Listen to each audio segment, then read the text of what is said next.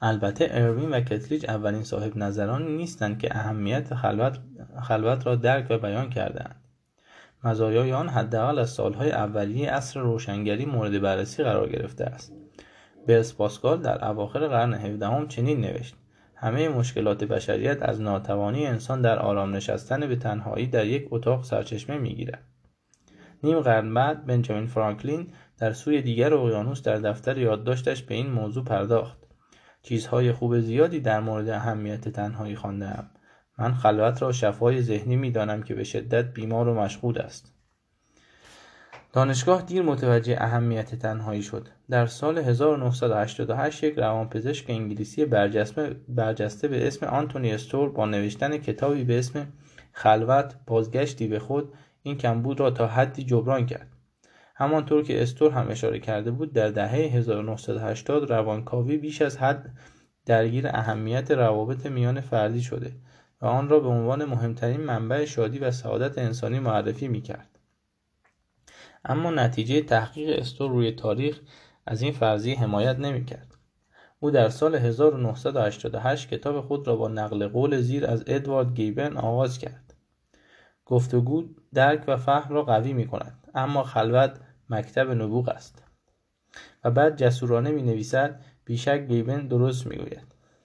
ادوارد گیون در انزوا زندگی می‌کرد اما نه تنها کارهای بسیار تاثیرگذاری انجام داد بلکه خیلی خوشحال هم به نظر می‌رسید استور اشاره می کند که نیاز به صرف زمان زیادی تنهایی در میان بیشتر نویسندگان، شاعران و آهنگسازان رایج بوده. او دکارت، نیوتون، جان لاک، پاسکال، اسپینوزا، کانت، لایبنیش، شوپنهاور، نیچه، کیرر، گگور و ویتگنشتاین را به عنوان مردانی معرفی کرد که هرگز ای نداشته یا روابط شخصی نزدیک را تجربه نکردند. اما زندگی الهام بخشی داشتند. نتیجه گیری استور این است که نباید فکر کنیم تعامل صمیمانه تنها راه ناگزیر جهت تعالی انسان است. خلوت هم می‌تواند به همان اندازه برای شادی و بهرهوری مهم باشد. نادیده گرفتن این حقیقت بسیار دشوار است که کل فهرست زندگی قابل توجه استور و دیگر مثالهای تاریخی فقط روی مردان تمرکز دارد. همانطور که ویرجینیا وولف در بیانیه فمینیستی خود در سال 1929 در کتابش به نام اتاقی از آن خود عنوان کرد که این عدم تعادل نباید تعجب برانگیز باشد. ولف هم مثل استون معتقد است که خلوت یک پیش نیاز برای تفکر خلاقانه و بدی است. اما او اضافه می کند که زنان به طور سیستماتیک از اتاق و فضای شخصی به معنای واقعی و به معنای مجازی کلمه محروم شدند در حالی که این موضوع بستری برای پیشرفت آنهاست. در واقع از دید ولف خلوت یک سرگرمی خوشایند نیست بلکه نوعی رهایی از سرکوب شناختی ناشی از عدم وجود آن است. در زمان ولف زنان توسط جامعه مردسالاری از این رهایی محروم شده بودند در زمان ما اما در زمان ما این سرکوب خودخواسته و به طور فزایندهای با اولویت دادن به غرق شدن در صفحات مجازی روی می‌دهد این موضوعی است که توسط یک منتقد اجتماعی کانادایی به اسم مایکل هریس در کتاب, کتاب منتشر شدهش در سال 2017 به اسم خلوت مورد توجه قرار گرفت.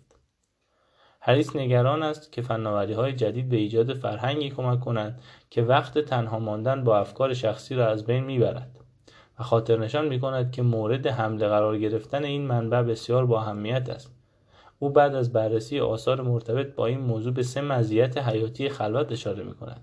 ایده های جدید، درک خیشتن، نزدیکی به دیگران در حال حاضر دو مزیت اول این فهرست را بررسی کردیم اما سومی تا حدی غیر منتظره است. در نتیجه ارزش بررسی دارد. به خصوص وقتی می‌خواهیم نیروی خلوت و مزایای مرتبط ماندن را بررسی کنیم. هریس ادعا می کند که شاید برخلاف تصور ما توانایی تنها بودن اصلا به معنای پس زدن پیوندهای نزدیک نیست و برعکس می تواند آن را محکمتر کند.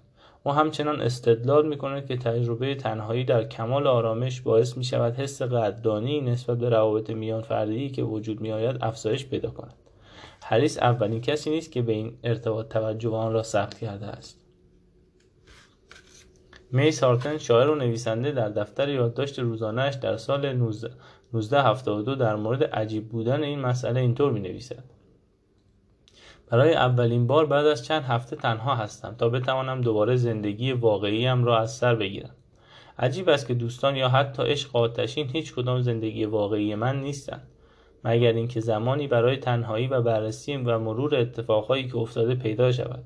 این زندگی بدون وقفه های نیرو بخش جنون آمیز بیروح خواهد ماند و من تنها زمانی می‌توانم طعم واقعی آن را بچشم که تنها باشم. و این نکته را مختصر و مفید در نوشتهاش بیان می کند. وارد خلوت می شویم و در آن حس تنهایی را هم از دست می دهیم. نمونه های مشابه کسانی که از آنها اسم بردم بسیارند و همه به یک نتیجه گیری واضح اشاره می کنند. روزهای منظم خلوت در کنار معاشرت اجتماعی معمول برای شکوفایی ذهن انسان ضروری است. حالا بیش از هر زمان دیگری این حقیقت را می‌دانیم چون به نظر می رسد که خلوت برای اولین بار در تاریخ بشر در حال نابود شدن است. محرومیت از خلوت این نگرانی که مدرنیته با تنهایی در تضاد است جدید نیست آنتونی استور در دهه 1980 در نوشته هایش از این شکایت داشت که فرهنگ معاصر غربی دسترسی به آرامش در خلوت را دشوار می کند. او به میزوک و تلفن داخل خود خودرو که اختراع تازه‌ای بود به عنوان جدیدترین مدرک از دسترسی پارازیت ها به همه بخش های زندگی ما اشاره کرد. بیش از 100 سال قبل از آن سرو نگرانی مشابهی را ابراز کرده و جمله معروفش در والدن را نوشت. ما عجله زیادی برای ساختن یک تلگراف مغناطیسی از مین به تگزاس داریم. اما مین و تگزاس شاید چیز مهمی برای گفتن به هم نداشته باشند. و سوال پیش روی ما این است که آیا در لحظات کنونی تهدید جدیدی برای خلوت ما وجود دارد که به نوعی خطرناکتر از آن چیزهایی باشد که صاحب نظران چندین دهه دربارهشان ابراز تأسف می‌کردند؟ من دلایلی دارم که نشان می‌دهد پاسخ مثبت است. برای درک این نگرانی نقطه مناسب برای شروع همان انقلاب آیپد است که در اولین سالهای قرن 21 رخ داد. ما قبل از آیپد از دستگاه های پخش موسیقی قابل هم مثل واکمن، دیسکمن و رقبای آن استفاده می‌کردیم اما این دستگاه نقش محدودی در زندگی بیشتر مردم ایفا می‌کردند. چیزی که موقع ورزش یا توی صندلی عقب ماشین در یک سفر طولانی خانوادگی مورد استفاده قرار می اگر در اوایل دهه 1990 در یکی از خیابانهای شلوغ شهر می ایستادید آدمهای زیادی را نمی‌دید که هدفون سونی با فوم مشکیش روی گوش گذاشته باشند و به سمت محل کارشان بروند.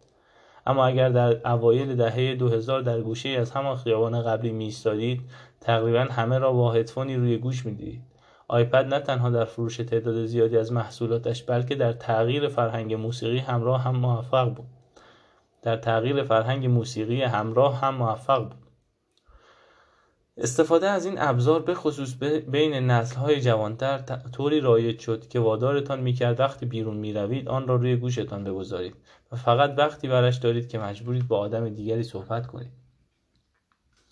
برای اینکه دید جامعتری به موضوع پیدا کنید باید بگویم فناوری های پیشین که تنهایی را تهدید می‌کردند از تلگراف سرو گرفته تا تلفن خودروی استور روش های جدیدی را معرفی می‌کردند که گاهی مزاحم زمان تنهایی با افکارتان می‌شدند. در حالی که آیپاد برای اولین بار قابلیت پیوسته منحرف کردن ذهن را در اختیار افراد میگذاشت. ممکن بود کشاورزان در زمان سرو خانه های آرامشان را ترک کنند تا به شهر رفته و گزارش های تلگراف عصرشان را بررسی کنند و زمان خلوتشان به این دلیل حرام می‌شد. اما راهی وجود نداشت که این فناوری بتواند در تمام روز و موقع کار باعث حواس و منحرف کردن ذهن همین کشاورز شود. در حالی که آیپاد ما, آیپاد ما را به سمت مرحله جدیدی از دور افتادن از ذهنمان سوق داد. این تحولات با آیپاد آغاز شد اما نتوانست به حد اکثر پتانسیلش برسد. تا اینکه آیفون جایگزین آن شد و بعد گوشی های هوشمند متصل به اینترنت در دهه دوم قرن 21 همهگیر شدند. با وجود اینکه آیپد همه جا پیدا می‌شد هنوز هم گاهی لحظاتی وجود داشت که ارزش بیرون آوردن هدفون و گذاشتن آن در گوش را نداشت. فکر کنید منتظر ورود به جلسه ای هستید. گاهی همین کار از نظر اجتماعی ناخوشایند بود. فکر کنید موقع گوش کردن به سرود مراسم کلیسایی حوصلهتان خیلی سر می‌رود. گوشی هوشمند تکنیک جدیدی برای از بین بردن این قطعات باقی مانده خلوت ارائه کرد. نگاه های کوتاه سریع حالا دیگر با ظهور کوچکترین نشانه از ملال می توانید یواشکی به بینهایت برنامه های گوشی یا وبسایت های سازگار با گوشی نگاه کنید که طوری طراحی شدهاند تا یک دوز رضایت بخش از اطلاعات و ورودی از ذهن دیگران را به ذهن شما برسانند حالا دیگر این امکان وجود دارد که خلوت را کاملا از زندگیتان ترد کنید. سرو و استور نگران کم شدن اوقات خلوت بودند. حالا ما باید نگران این باشیم که شاید مردم به کلی این نوع از حضور را فراموش کنند. بخشی از آنچه بحث های مربوط به کاهش لحظات خلوت در عصر گوشی های هوشمند را پیچیده می کند این است که نادیده گرفتن شدت تاثیر این پدیده آسان است. خیلی ها اعتراف می کنند که از گوشیشان بیش از حد ممکن استفاده می کنند اما معمولا به شدت تاثیرگذاری به شدت تاثیرگذاری این فناوری ها واقف نیستند. استاد دانشگاه نیویورک سیتی آدام آتلر که در فصلهای قبلی این کتاب معرفیش کردم داستانهایی از این نوع دست کم گرفتنها در کتاب مقاومت ناپذیر توصیف می‌کند. او موقع تحقیق درباره کتابش تصمیم گرفت استفاده از گوشی هوشمندش را اندازه گیری کند. برای انجام این کار برنامه‌ای به اسم مومنت دانلود کرد که به شما می‌گوید هر روز چند بار و چقدر به صفحه گوشیتان نگاه می‌کنید. قبل از فعال کردن این برنامه آلتر تخمین می‌زد که احتمالا روزی ده بار و در مجموع حدود یک ساعت صفحه گوشیش را چک می‌کند. یک ماه بعد این برنامه حقیقت را به آلتر نشان داد او به طور متوسط روزی چهل بار گوشیش را بر و حدود سه ساعت در روز را صرف نگاه کردن به صفحه نمایش گوشیش می کرد. او با تعجب به کوین هولز سازنده این برنامه تماس گرفت. هولش به او گفت نتیجه گیری آلتر اصلا عجیب نیست. در واقع اصولی معمولی است. کاربران معمولی این برنامه به طور متوسط حدود سه ساعت در روز را صرف نگاه کردن به صفحه گوشی هوشمندشان کرده و فقط دوازده درصدشان کمتر از یک ساعت وقت صرف گوشی هوشمند می‌کنند. کاربران این برنامه به طور متوسط گوشیشان را 39 بار در روز چک می‌کنند. همانطور که هورش به آلتر یادآوری می کند این اعداد و ارقام احتمالا کمتر از متوسط واقعی استفاده از گوشی همراه است. چون آنهایی که برنامه هایی مثل مومنت را دانلود می کنند آدم که اصولا در مورد استفاده از گوشیشان محتاط هستند. آلتر نتیجه می‌گیرد که میلیون ها کاربر گوشی های هوشمند وجود دارند که به این چیزها اهمیت نمی دهند یا اینقدر برایشان مهم نیست که بخواهند میزان استفادهشان را اندازه گیری کنند. پس می شود به صورت منطقی نتیجه گرفت که آنها هر روز بیشتر از سه ساعت از وقتشان را صرف استفاده از گوشی هاشان می کنند. اعداد مربوط به استفاده از گوشی های هوشمند که دربارهشان صحبت کردیم فقط زمانی را حساب می کنند که صرف نگاه کردن به صفحه نمایش گوشی می شود. زمان صرف شده برای گوش دادن به موسیقی، کتاب های صوتی و پادکست ها هیچ کدام توسط برنامه مومنت اندازه گیری نمی شود. اگر آنها را هم اضافه کنید متوجه می شوید که مردم تا چه حد در بیرون راندن هر گونه خلوت از زندگی روزمرهشان موفق بودند. برای ساده کردن بحثمان اجازه دهید برای نویافته نامی در نظر بگیریم محرومیت از خلوت. حالتی است که در آن تقریبا هیچ زمانی با افکارتان تنها و هیچ زمانی از افکار دیگران رها نیستید. حتی در دهه 1990 رسیدن به حالت محرومیت از خلوت دشوارتر از حالا بود. موقعیت های زیادی در زندگی روزمره وجود داشت که شما را وادار می‌کرد که چه بخواهید چه نخواهید با افکارتان تنها باشید. در صف وقتی سوار واگن شلوغ مترو بودید در حال قدم زدن در خیابان موقع رسیدگی به حیات و حالا دیگر همانطور که توضیح دادم این موضوع فراگیر شده است. البته سوال کلیدی این است که آیا شیوع محرومیت از خلوت باید ما را نگران کند یا نه؟ اگر به طور انتظایی به این مسئله نگاه کنید جواب بلافاصله مشخص نیست. ایده تنها بودن می‌تواند غیر جذاب به نظر برسد. و طی دو دهه اخیر بیشتر و بیشتر این ایده را باور کرده ایم که هرچه ارتباطمان بیشتر باشد بهتر است. برای مثال مارک زاکربرگ در سال 2012 موقع اعلام عرضه اولیه سهام شرکتش فاتحانه نوشت فیسبوک برای انجام رسان... برای به انجام رساندن یک مأموریت اجتماعی ساخته شده بود تا جهان را متصلتر کند.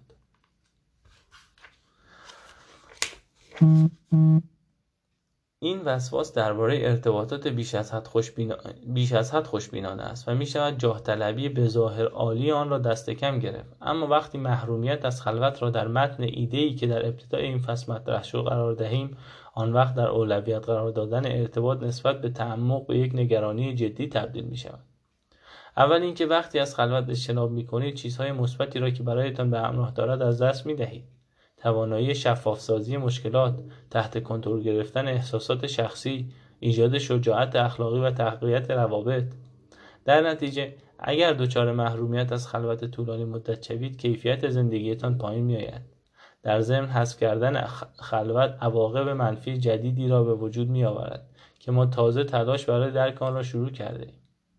یک راه مناسب برای بررسی آثار یک رفتار مطالعه روی جامعه آماری است که آن رفتار را به صورت افراطی انجام می‌دهد. وقتی بحث ارتباط دائمی در میان باشد سه شیوه افراطی به شکلی واضح بین جوانان متولد شده بعد از سال 1995 خودش را نشان می‌دهد. اولین نسلی که قبل از 13 سالگی به گوشی های هوشمند تبلت و اتصال مداوم به اینترنت دست پیدا کردند. همانطور که بیشتر پدر مادرهای مربیان این نسل عید خواهند کرد استفاده آنها از این دستگاه ها بیوقفه است. تحقیقی که در سال 2015 توسط کامن سنس مدیا انجام شد نشان داد نوجوانها به طور متوسط 9 ساعت در روز درگیر رسانه ها هستند. بنابراین این گروه مدام گروه می تواند نقش قناری معدن را از نظر شناختی ایفا کند. اگر محرومیت از خلوت مدام باعث ایجاد مشکلات شود باید ابتدا آن را بین نوجوانها بررسی کنیم. و این دقیقا همان چیزی است که ما به آن پی بردیم. چند سال قبل چند سال قبل از اینکه نوشتن این کتاب را شروع کنم با اولین نشانه مشکلات این نسل به شدت, این نسل به شدت متصل مواجه شدم. وقتی با رئیس خدمات بهداشت روان در یک دانشگاه برجسته که در آن از من برای سخنرانی دعوت کرده بود صحبت می کردم او گفت اخیرا تغییرات اساسی در سلامت روانی دانشجوها مشاهده کرده. تا همین اواخر مرکز سلامت روانی در محوطه دانشگاه همان مشکلات رایجی را در نوجوانها دیده بود که در دههای مختلف متداول بود. دلتنگی برای خانواده اختلالات غذا خوردن کمی افسردگی و گاهی اوسیدی. بعد یکو همه چیز تغییر کرد. انگار یک شبه تعداد دانشجوهایی که دنبال مشاوره سلامت روانی بودند به شدت بیشتر شد. و ترکیب استاندارد مسائل نوجوانها حالا بیشتر از هرچه شامل آن چیزهایی بود که قبلتر موضوع تقریبا نادری به حساب می آمد استراب. او به من گفت به نظر می رسد همه به طور ناگهانی از اختلالات استراب یا مسائل مرتبط با استراب رنج می‌برند. وقتی پرسیدم به نظر او چه چیزی باعث این تغییر شده فوری جواب داد که احتمالا زیر سر گوشی های هوشمند است. افزایش ناگهانی مشکلات مرتبط به استراب همزمان با شروع کلاس های دانشجوهای تازه واردی همراه بود که با گوشی های هوشمند و شبکه های اجتماعی بزرگ شده بودند. او متوجه شد که این دانشجوها مدام در حال پردازش و ارسال پیام هستند. واضح به نظر می رسید که برقراری مداوم ارتباط به نوعی روی ترکیبات شیمیایی مغز دانشجوها تاثیر گذاشته بود. دو سال بعد حدس این مدیر اجرایی توسط پروفسور جین تونگی استاد روانشناسی دانشگاه ایالت سندیگو که یکی از برجسته ترین متخصصان در زمینه تفاوت‌های میان نسلی در جوانان آمریکایی است تایید شد همانطور که تونگی در سپتامبر 2017 در مقاله‌ای که برای مجله آتلانتیک نوشته بود بیشتر از 25 سال روی گرایش های جدید تحقیق کرده و متوجه شده بود که این تمایلات به تدریج ظاهر شده و کم کم رشد می کند. اما حدودا از سال 2012 او متوجه تغییری در سنجش حالات احساسی نوجوانها شد که به هیچ وجه تدریجی نبود. صعود ملایم نمودار خطی در نمودار نشان دهنده تغییرات ویژگی های رفتاری و سال تولد به کوهها و صخرههایی با شیبهای تند و درهای عمیق تبدیل شد. بسیاری از خصوصیت های ویژه نسل هزاره شروع, هزاره شروع کردن به, شروع کردن به از بین رفتن من در تمام تجزیه تحلیل هایم از داده های نسلی که بعضی هاشان حتی از دهه 1930 شروع می شدند همچنین چیزی ندیده بودم های متولد شده بین سالهای 1995 تا 2012 یعنی گروهی که تونگی آنها را آیجن نامیده, نامیده های قابل توجهی در مقایسه با نسل هزاره نسل پیش از خودشان نشان دادند. نظر می رسد یکی از بزرگترین و نگران کننده ترین تغییرات در سلامت روانی آیجن ها استراب باشد.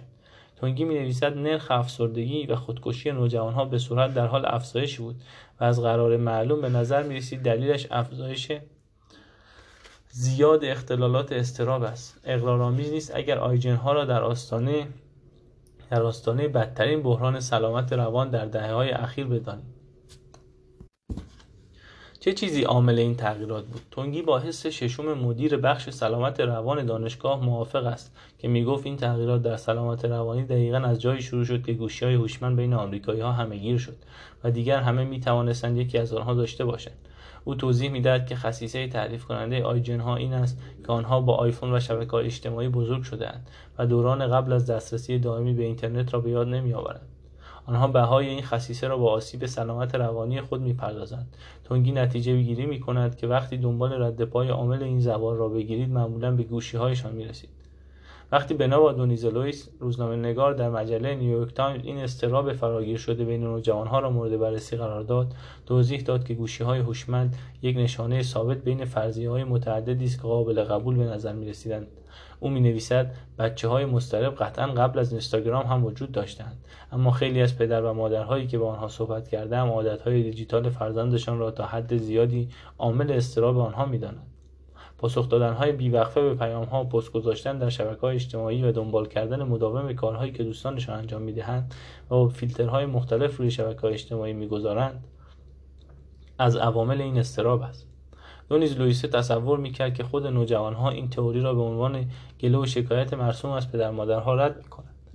اما چنین اتفاقی نیفتاد در کمال تعجب دیدم که نوجوانهای مسترب این موضوع را تایید می‌کردند. یکی از دانشجوهایی که در یک مرکز درمان استراب با او مصاحبه کرده بود این موضوع را به خوبی بیان می کند شبکه های اجتماعی به چیزی تبدیل شدن که ما نمی‌تونیم بدون وجودشون زندگی کنیم و این داره دیوونهمون می‌کنه. دونیز لوئیس به عنوان بخشی از گزارشش با جین تونگی که می‌خواست توضیح بدهد از اول قصد متهم کردن گوشی های هوشمند را نداشته مصاحبه ای ترتیب داد. تونگی گفت که فکر می‌کند این نتیجه گیری نوعی توضیح بیش از حد ساده برای پیامدهای منفی سلامت روان در نوجوانها باشد. اما در نهایت این تنها توضیح مناسب آن دوره بود. خیلی از عوامل بد تاثیرگذار از رویدادهای استرس زای عصر ما گرفته تا افزایش فشار تحصیلی قبل از افزایش ناگهانی استرابی که حوالی سال 2011 شروع شد قبلا هم وجود داشتند. تنها عاملی که تغییر کرده بود تعداد نوجوانهایی بودند که گوشیهای هوشمند شخصی داشتند.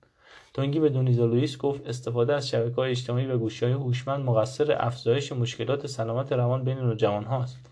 همین برای دستگیریشون کافیه. همینطور که داده های بیشتری دریافت می‌کنیم ممکنه برای محکومیت نهایی هم کافی باشند تونگی برای تاکید استرار این تحقیق عنوان مقالهش در مجله آتلانتیک را یک سوال بیپرده قرار داد. آیا گوشی های هوشمند یک نسل را نابود کردهاند؟